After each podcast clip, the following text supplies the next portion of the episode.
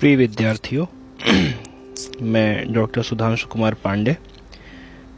पिछले लेक्चर में हमने मॉडल्स ऑफ़ टीचिंग के कॉन्सेप्ट को डिस्कस किया था। हमने ये जानने का प्रयास किया था कि मॉडल्स ऑफ़ टीचिंग के कौन कौन से कंपोनेंट्स होते हैं। आज उसी कड़ी में हम ये जानने का प्रयास करेंगे कि scientific inquiry model of teaching, यानी कि वैज्ञानिक परीक्षा शिक्षण प्रतिमान, क्या होता है और इसके कंपोनेंट्स क्या क्या होते हैं?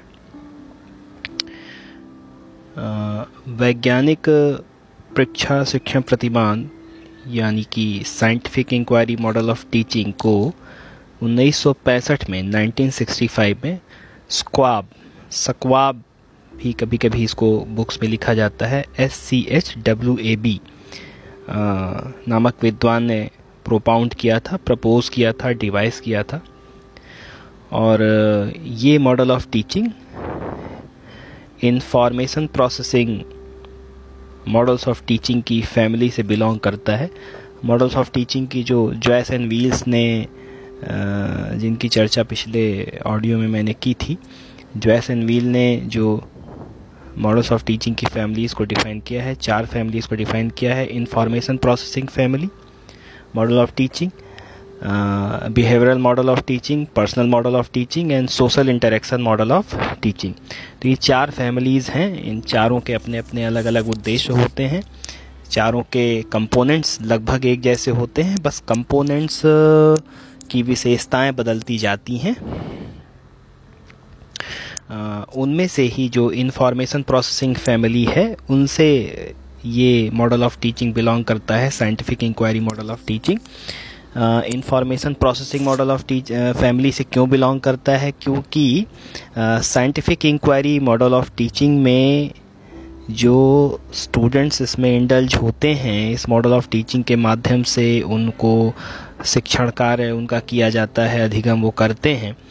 वो जो भी इंफॉर्मेशन मिलती है, उसकी प्रोसेसिंग करते हैं। जैसे हम लोग कंप्यूटर्स में पढ़ते हैं इनपुट प्रोसेस आउटपुट तो इन्फॉर्मेशन इनपुट के रूप में उन्हें प्राप्त होती है।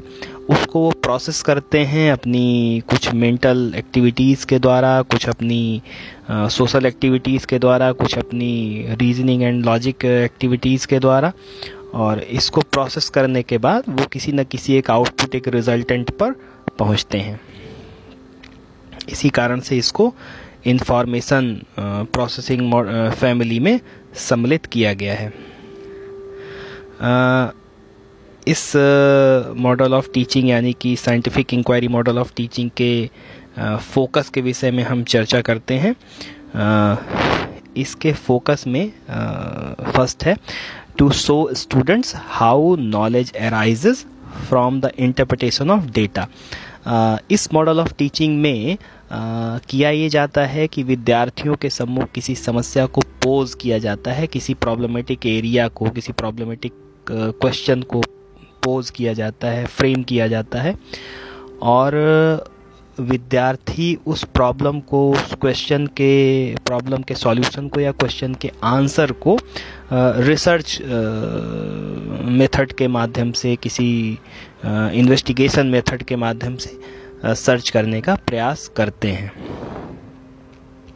तो इसलिए ही इसका फोकस है, जिसका पहला पॉइंट है to show students how knowledge arises from the interpretation of data अब इस प्रॉब्लम को सॉल्व करने के लिए या क्वेश्चन को का आंसर सर्च करने के लिए, ढूँढने के लिए स्टूडेंट्स जो होते हैं, वो कुछ डेटा कलेक्शन करते हैं। तो इस कारण से ही इसके फोकस में फ़र्स्ट पॉइंट रखा गया है कि उस जो कलेक्टेड डेटा है, उसके इंटरप्रटेशन से कैसे किसी ज्ञान का, किसी नॉलेज का निर्माण होगा। सेकंड जो इसका फोकस है to show students that the interpretation of data indeed even the search for data proceeds on the basis of concept and assumptions that change as our knowledge grows कहने का तात्पर्य है कि जैसे जैसे हमारे ज्ञान का विकास होता है, ज्ञान में अभिवृद्धि होती जाती है वैसे वैसे जो प्रोसेस ऑफ़ डेटा कलेक्शन है या इंटरप्रटेशन ऑफ़ डेटा कलेक्शन है, वो चेंज होता जाता है। उसके बारे में जो हमारी एज्यूमसन्स हैं, जो हमने अपने पूर्वानुमान लगा रखे हैं, वो बदलते जाते हैं जैसे जैसे हमारे ज्ञान में वृद्धि होती जाती है। थर्ड पॉइंट है इसके फोकस का to show students that as the existing scientific principles and concept change knowledge change to कहने का तात्पर्य यह है कि यहाँ पर इस मॉडल ऑफ़ टीचिंग के माध्यम से विद्यार्थी जब अधिगम करते हैं तो वो ये भी आ, सीखने का लक्ष्य रखते हैं कि जैसे जैसे ज्ञान में परिवर्तन होता है नॉलेज चेंज होता है वैसे वैसे ही जो साइंटिफिक प्रिंसिपल्स हैं, वैज्ञानिक नियम हैं, वैज्ञानिक सिद्धांत हैं, जो एग्जिस्टिंग साइंटिफिक प्रिंसिपल्स हैं, जो अभी तक हम मानते चले आए हैं, उन मान्यताओं में भी परिवर्तन होने लगता है। यानी कि विज्ञान का ज्ञान सदैव नवीनता की प्राप्ति करता रहता है। हमेशा बदलता रहता है चेंज होता रहता है, नयापन आता रहता है इसमें। फोर्थ इसका फोकस है to show students that do knowledge change it change for good reason because we know better and more than we knew before चौथा जो फोकस है इसका कि विद्यार्थियों को ये सिखाना कि यद्यपि ज्ञान बदलता है, ज्ञान में परिवर्तन आता है, तथापि यह परिवर्तन जो होता है, वो भले के लिए होता है, वो अच्छे के लिए होता है, वो मानव जाति के उत्थान के लिए होता है विज्ञान की प्रगति के लिए होता है, और जैसे जैसे ये ज्ञान परिवर्तित होता जाता है, वैज्ञानिक ज्ञान में प्रगति होती जाती है। नेक्स्ट है to show the students the process of development of the most reliable rational knowledge of which man is capable to develop तो विद्यार्थियों को उस प्रक्रिया के विषय में जानकारी देना, जिस प्रक्रिया के माध्यम से वैज्ञानिक ज्ञान उत्पन्न हुआ है और जिस वैज्ञानिक ज्ञान को उत्पन्न करने के लिए मानव जाति अभी तक सक्षम है उस प्रक्रिया का अनुसरण करके वैज्ञानिक ज्ञान को कैसे उत्पन्न किया जाता है, ये साइंटिफिक इंक्वायरी मॉडल का फोकस है। लब्बल अब ये कि साइंटिफिक इंक्वायरी मॉडल का जो लक्ष्य है, वो वो चाहता है, वो यह है कि विद्यार्थियों को यह सिखाना कि वैज्ञानिक ज्ञान की उत्पत्ति किस प्रकार होती है और कैसे हम अन्वेषण के माध्यम से, हम इंक्वायरी के माध्यम से, हम इन्वेस्टिगेशन के माध्यम से साइंटिफिक नॉलेज को स्टेब्लिश कर सकते हैं, तमाम वो इन्फॉर्मेशंस को कलेक्ट कर सकते हैं, उनका इंटरप्रटेशन कर सकते हैं, हम तमाम डेटा कलेक्ट कर सकते हैं, उनका इंटरप्रटेशन कर सकते हैं और इस इंटरप्रटेशन के माध्यम से और इसको जो एग्जिस्टिंग नॉलेज है उसके साथ कंपेयर करके हम न्यू नॉलेज को कैसे क्रिएट कर सकते हैं, ये सिखाना scientific inquiry model of teaching का मुख्य लक्ष्य है मेन फोकस है।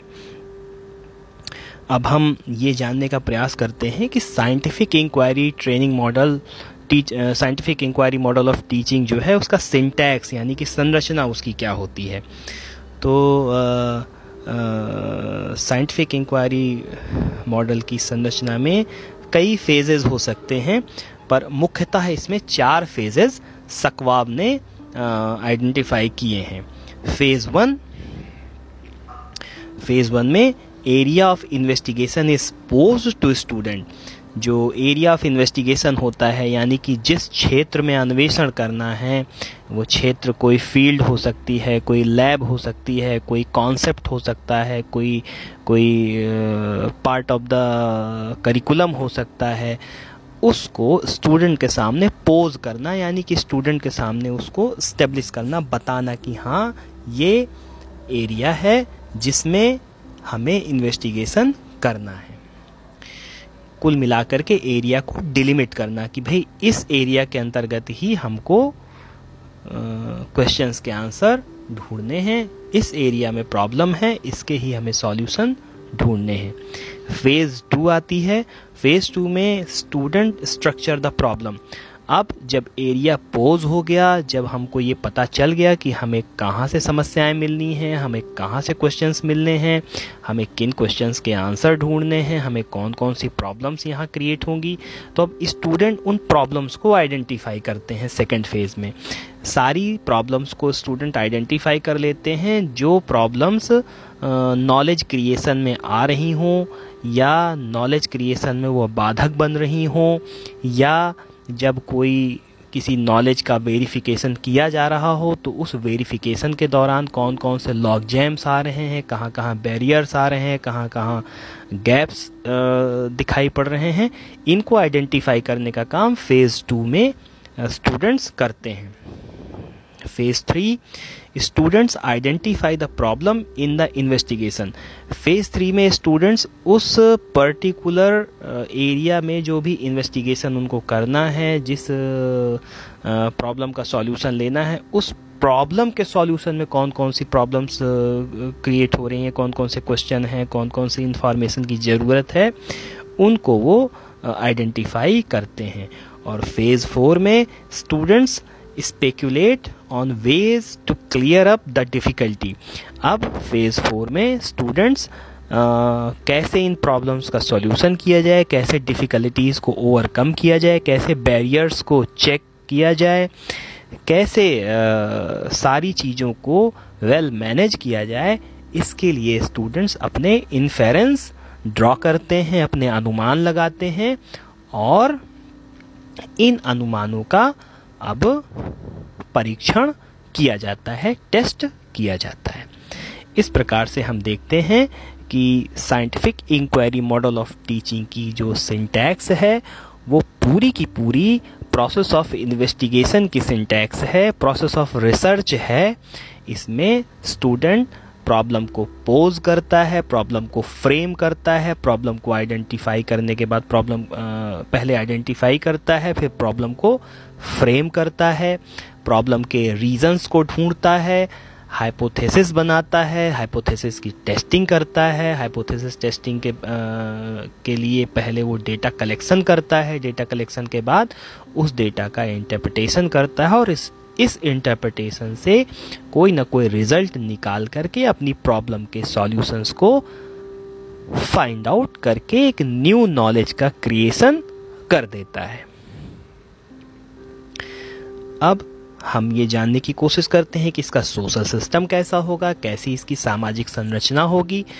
तो साइंटिफिक इंक्वायरी टीचिंग मॉडल की जो सोशल सिस्टम होगी, वो कोऑपरेटिव होगी और एक ऐसा क्लाइमेट ऐसा वातावरण इसमें होना चाहिए। मानव संसाधन जो भी इसमें इन्वॉल्व हो, शिक्षक, शिक्षार्थी, शिक्षकों का समूह, जो कोई भी इन्वॉल्व हो, वो ऐसे हो जो दृढ़ दृढ़ मानसिकता का परिचय दें।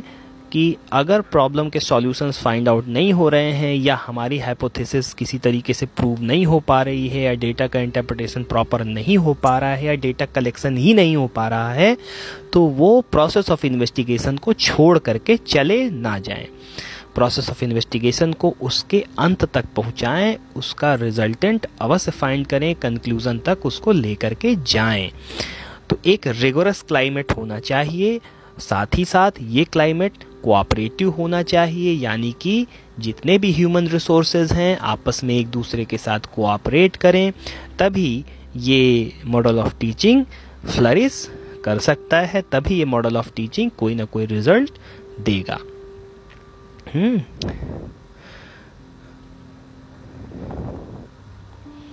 और साथ ही साथ सभी में कोऑपरेशन के साथ साथ ह्यूमिलिटी हो एक दूसरे के प्रति आदर का सम, आदर का भाव हो और साथ ही साथ प्रोसेस ऑफ़ इन्वेस्टिगेशन के प्रति भी आदर का भाव हो। और ये भी ध्यान रखना चाहिए कि इसी प्रोसेस ऑफ़ इन्वेस्टिगेशन का अनुसरण करके इसी को फॉलो करके ही हमारे तमाम वैज्ञानिकों ने इतने महत्वपूर्ण आविष्कार इतने महत्वपूर्ण सिद्धांत नियम ये सब प्रतिपादित किए हैं प्रोपाउंड किए हैं इन्वेंट किए हैं। और इस प्रोसेस ऑफ़ इन्वेस्टिगेशन के प्रति भी आदर का भाव इस सोशल सिस्टम में होने का आ, होना आइडेंटिफाई किया गया है होने के लिए आ, कहा गया है। प्रिंसिपल ऑफ़ रिएक्शन क्या होगा यहाँ पर? इस मॉडल ऑफ़ टीचिंग में जो प्रिंसिपल ऑफ़ रिएक्शन है, वह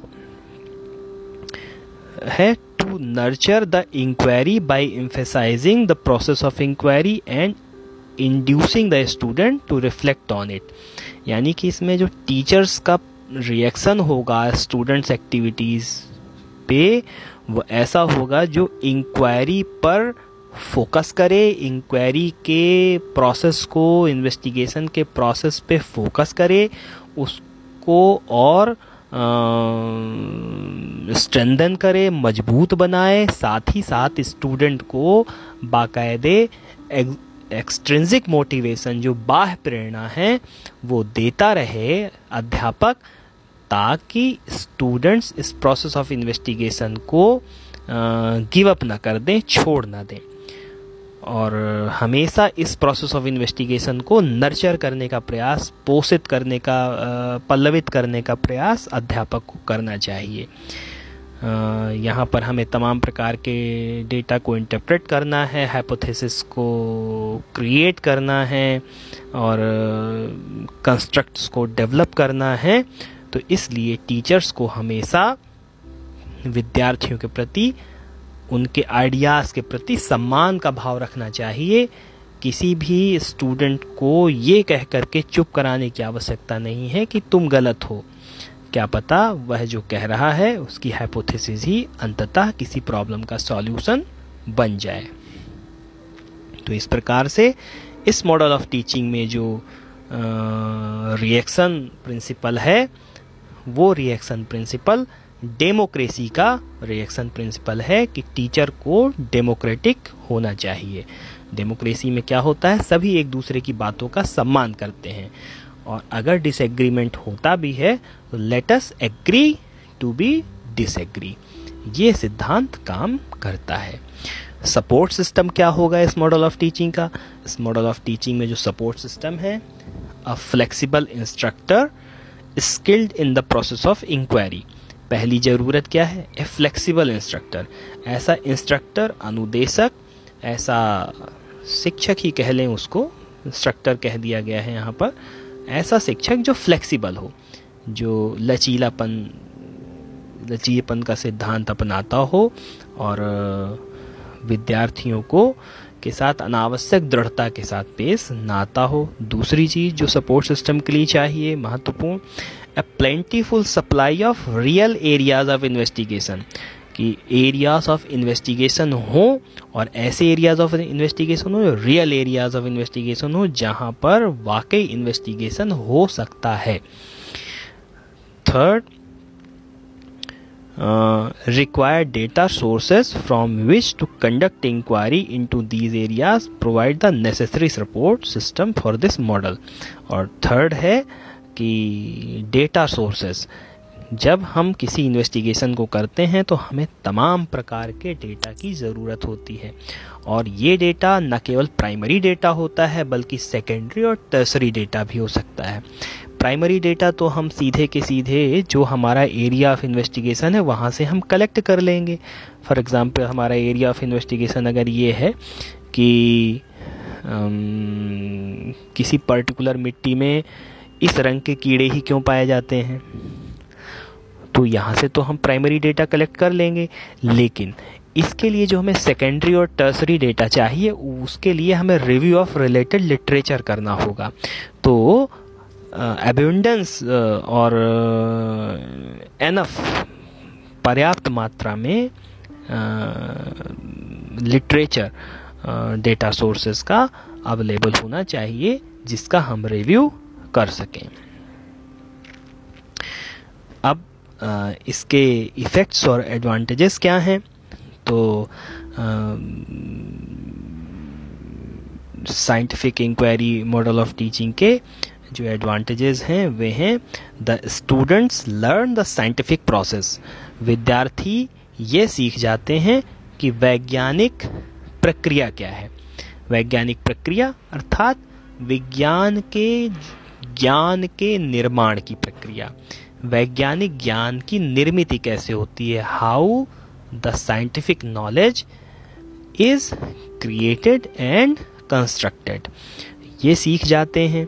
The student masters the major concept of the discipline जो प्रमुख कॉन्सेप्ट्स हैं हमारे डिसिप्लिन यानी कि साइंस के डिसिप्लिन के, जो भी फ़िज़िकल या मटेरियल साइंसेस या अर्थ साइंसेज या मैथमेटिकल साइंसेज जो कुछ भी हैं उनके जो मेजर कॉन्सेप्ट्स एंड प्रिंसिपल्स हैं थ्योरीज़ हैं उनमें वे मास्टर हो जाते हैं।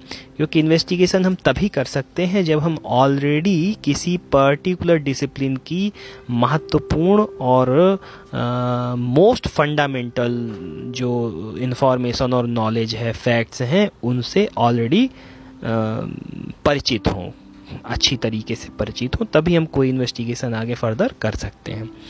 Third the students acquire basic information about science तो जो जो जो आधारभूत इन्फॉर्मेशन है, किसी साइंस किसी नॉलेज को साइंस होने के लिए, वो भी इन्फॉर्मेशन स्टूडेंट्स को हमें इस मॉडल के प्रयोग के द्वारा प्राप्त हो जाती है।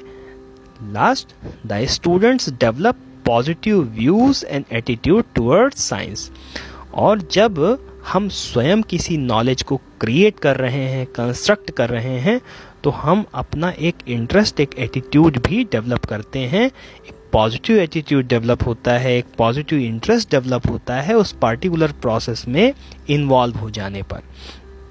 तो ये भी एक एटीट्यूडनल चेंजेस एक अफेक्टिव डोमेन के चेंजेस भी इस टीचिंग मॉडल के द्वारा स्टूडेंट्स में आते हैं।